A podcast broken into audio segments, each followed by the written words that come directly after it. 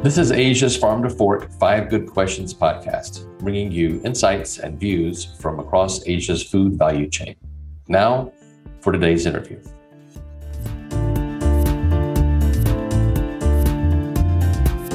Hi, everybody. I'm Duke Hipp, host of Asia's Farm to Fork Five Good Questions podcast. And uh, we're excited today about uh, our, our show. We uh, are specifically, we're excited about the, the fact that this is our 10th episode, which is a nice milestone for the podcast. And also, we're talking about a timely and topical issue uh, on the show today, specifically climate change and how it's impacting and related to food security across Asia.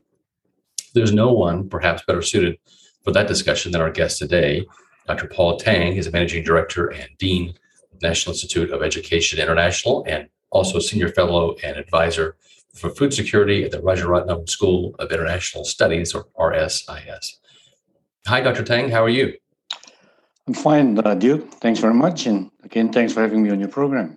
Yeah, absolutely. Well, I, I like to start uh, out of the gate, uh, getting into again the, the impact of climate change on food security by uh, unpacking something that just happened recently. I know you're aware of the United Nations uh, international or other intergovernmental panel on um, on climate change recently released a um, report that got a lot of coverage. Uh, uh, frankly, a, a, fairly dire report warning against mm-hmm. human induced irreversible climate change and calling for rapid uh, actions and global cooperation. Specifically, the, the UN Secretary General Antonio Guterres called it a code red for humanity, which is a pretty, a pretty stark language. I'd, I'd like to ask you just out of the gate here what does this mean for food security, and particularly here in Asia? Well, you know, this warning by the UN Secretary General has some really serious implications for food security, especially in Asia, for, for many different reasons. I think, as many of us know, food security depends on Asian countries having the capacity to produce some level of food to meet their needs. And most of the projected climate change effects will affect crops and livestock. Okay, that's my kind of opening point there. Now, if you look at some more specific, you know, points, you know, expert groups such as those from the International Rice Research Institute and the Asian Development Bank Institute, have shared many possible scenarios, uh, which include double digit increases uh, in the price of staples and also reductions in the yield, especially of staple crops like rice and wheat. And, this increase in prices, you know, is going to affect consumers and basically undermine the achievement of our sustainable development goals, especially number one, which is zero poverty, number two, which is zero hunger, and of course, number 10, which is inequality. Okay, we're already, in fact, starting to see this happen. Now, as we all also know, Asia is currently already a net food deficit region and has to import many, many basic food items from all over the world. So, any potential reduction in Asia's agricultural production due to climate change will lead to reduced domestic or regional supplies and then threaten the food security of the farmers in the countryside as well as the consumers in cities. And quite frankly, I think price increases will be inevitable as supplies decline. And also because Asia imports such a large amount of food and feed material from other regions, such as the Americas, climate change is also expected to reduce the surpluses that these countries in the Americas will have for exports, particularly for soybeans, maize, and wheat. And again, what will happen is that this will lead to increased cost of imports and down the value chain to increase food prices for consumers. For example, take Indonesia, you know, where I think noodles are really very popular, you know, kind of consumer item. And Indonesia is one of the world's largest importers of wheat, okay, because it doesn't produce enough, and we don't have enough in, in the Asian region either. So all this will have to come from outside. Okay? And we all know that any increase in food prices will drive more people to food insecurity. So, so in short, you know, kind of the, the quick response, I think, to your question is food security is really under serious threat from climate change if mitigation does not result in any corrections. So, so thank you. That, that was a good question. Yeah. Oh, it's a great answer. Um, and I think that the fact that Asia's deficit with food production is, is eye opening too. I I don't think we understand that fully. In the fact, we're already sitting today. So to kind of drill a little deeper into this, um, it all starts in the farm, of course, here in mm-hmm. Asia as far as food production. Right. So that, that brings me to uh, to a point I wanted to raise here um, as it relates to the prevalence of you know prolonged droughts, floods, erratic weather patterns that we're seeing mm-hmm. continuing to you know more prevalent uh, playing out across Southeast Asia. The impact it's having on the smallholders here, the home of the most smallholders in the world, uh, as far as, far as uh, what it, it, means to them.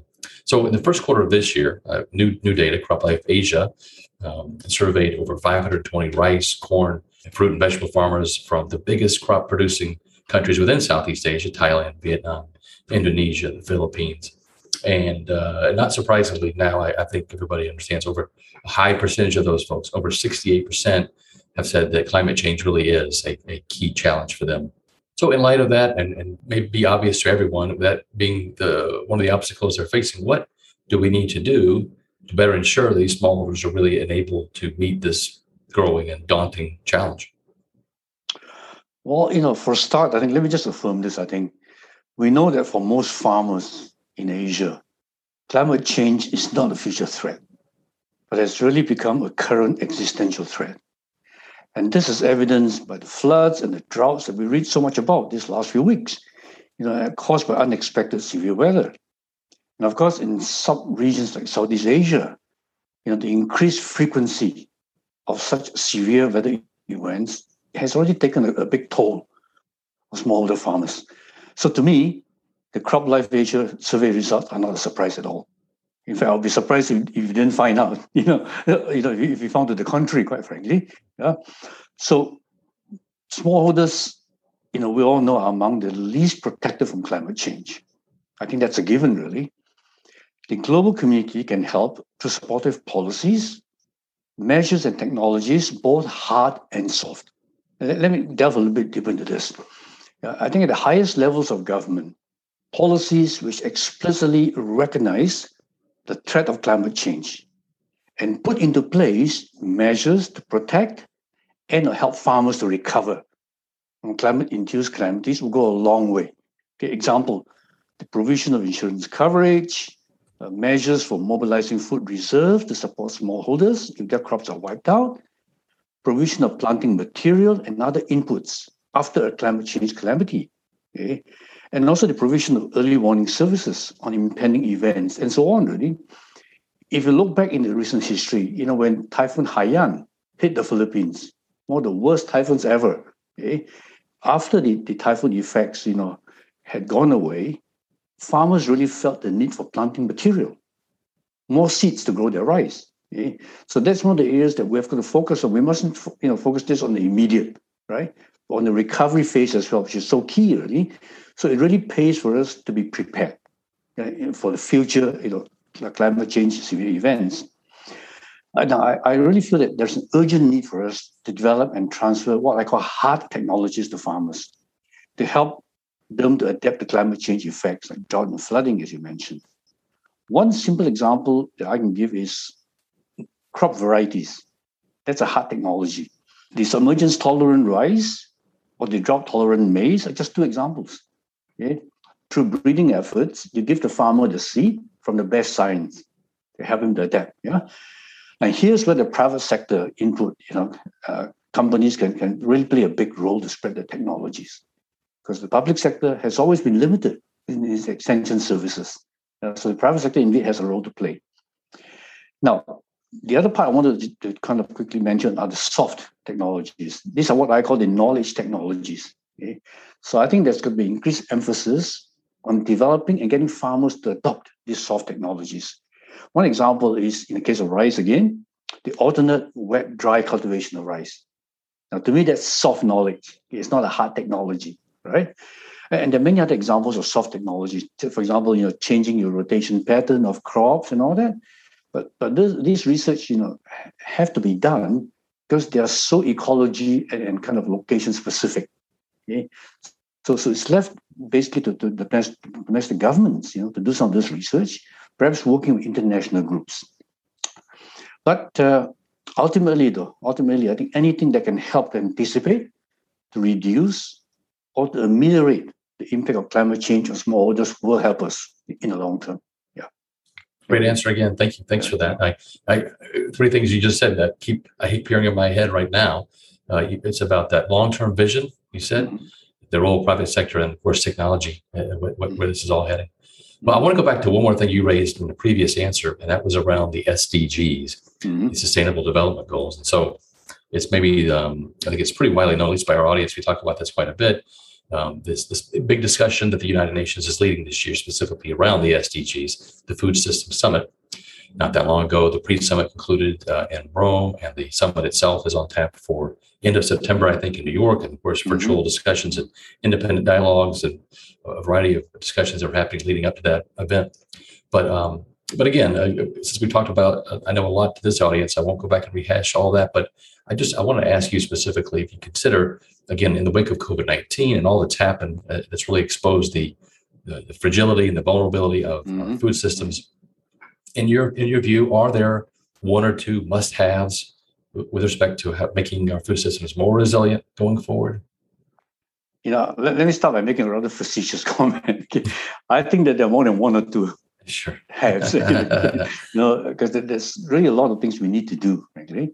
Hmm. But first of all, I think it's an understanding of what resilient food systems are all about. You know, to me as an academic, you know, resilient food systems are those which have some capacity to deal with disruptions and then bounce back either to the same level of stability or even more, okay, which you know which are really challenging.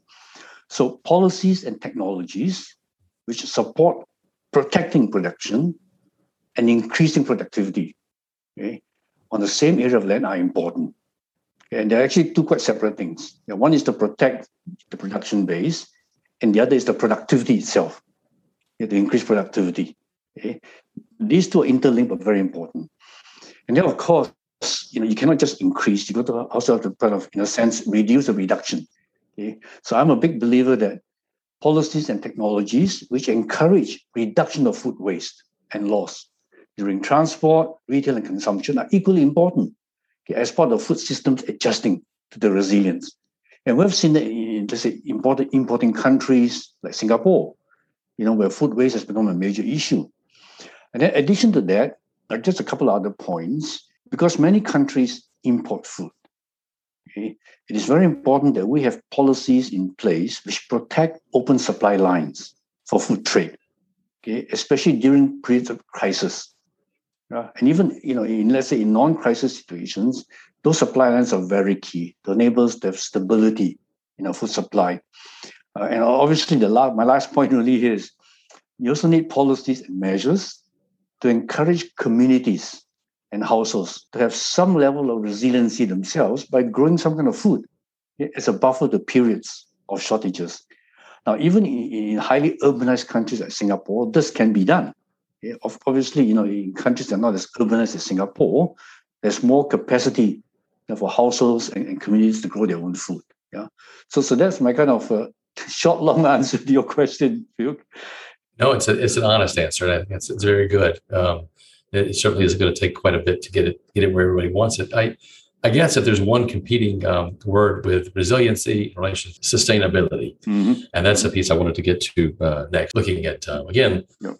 Same general topic, uh, but I think there's a greater awareness now around people wanting to know, having a good, healthy interest around mm-hmm. where does my food come from, how is it grown, is it grown using sustainable practices, and so I, with that in mind, again, are these mutually exclusive? Uh, we've talked about unique challenges around for regional region smallholder farmers and and uh, their own livelihood as well as food security uh, mm-hmm. uh, being driven. But how do we do that and also ensure sustainability uh, as part of the equation at the same time?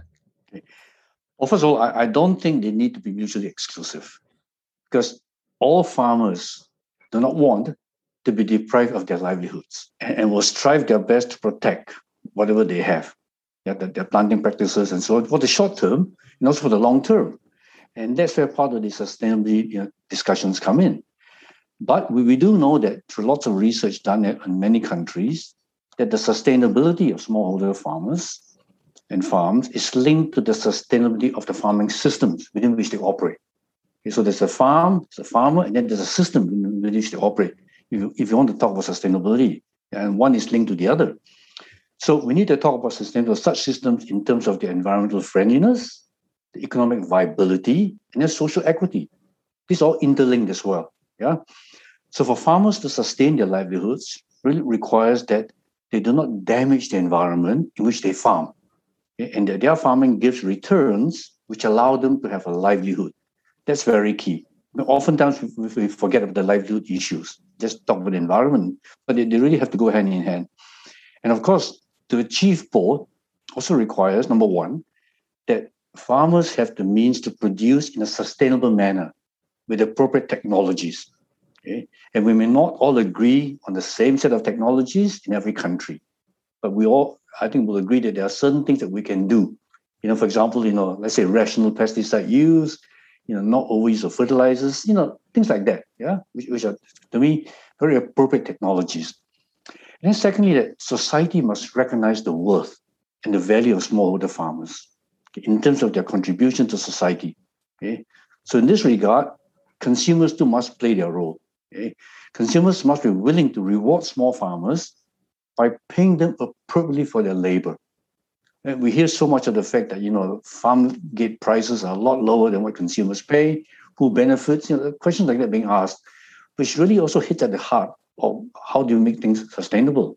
Now, there's going to be equity between the, the producer and the consumer. Okay? Now, of course, at a much higher level, sustainability means having enough for current consumption without jeopardizing the needs of future generations. That's the old Brundtland report, which really was the precursor to all the discussion on sustainability. So, back to the fact that we need to ensure farmers grow food in ways which produce enough for the current population, but also in ways which ensure that the land is still in the condition to produce more for a future increased population, which really is a big challenge in that sense. Thank you as well. Another thoughtful answer. Well, we've we've spoken about a lot of different uh, topics within this general you know, area of food security and impact from climate change. So uh, I'd like to pivot here at the end. We, we, usually kind of lighten things up a little bit and maybe ask a question that's a little more, hopefully, optimistic in, in the mm-hmm. sense that we're asking you to look into your crystal ball uh, by maybe a decade or so if you were projecting ahead a bit for for Asia and, and some good developments, things that are happening and trending in the right direction, mm-hmm. anything anything you might predict as far as a big positive development for the, the food systems here in Asia? I'll go for a safe bet because I may not be around in 10 years' time. See what I'm right. I think that there will be increased awareness by consumers okay, of the importance to have food that is produced sustainably using farming systems with low environmental impact and also low contribution to greenhouse gases. And this will drive governments and the private sector and farmers to adopt farming techniques which can help fulfill these expectations. That, that really is, is my hope. This will help. Yeah. Well, thank you. Yeah, thank you. It's a great hope. I think it's what we. I think most of us share that as well. I think it's a good one to uh, to keep an eye on. Well, we've reached the end here of the uh, our episode of uh, Five Good Questions. Thank you, Dr. Teng, for doing this, and you're officially off the hot seat. Thank you again for your insights and your uh, perspective today. Thank you. Thanks for tuning in. We hope you enjoyed today's podcast, and if you did, please rate, review, and subscribe. We look forward to bringing you another Five Good Questions interview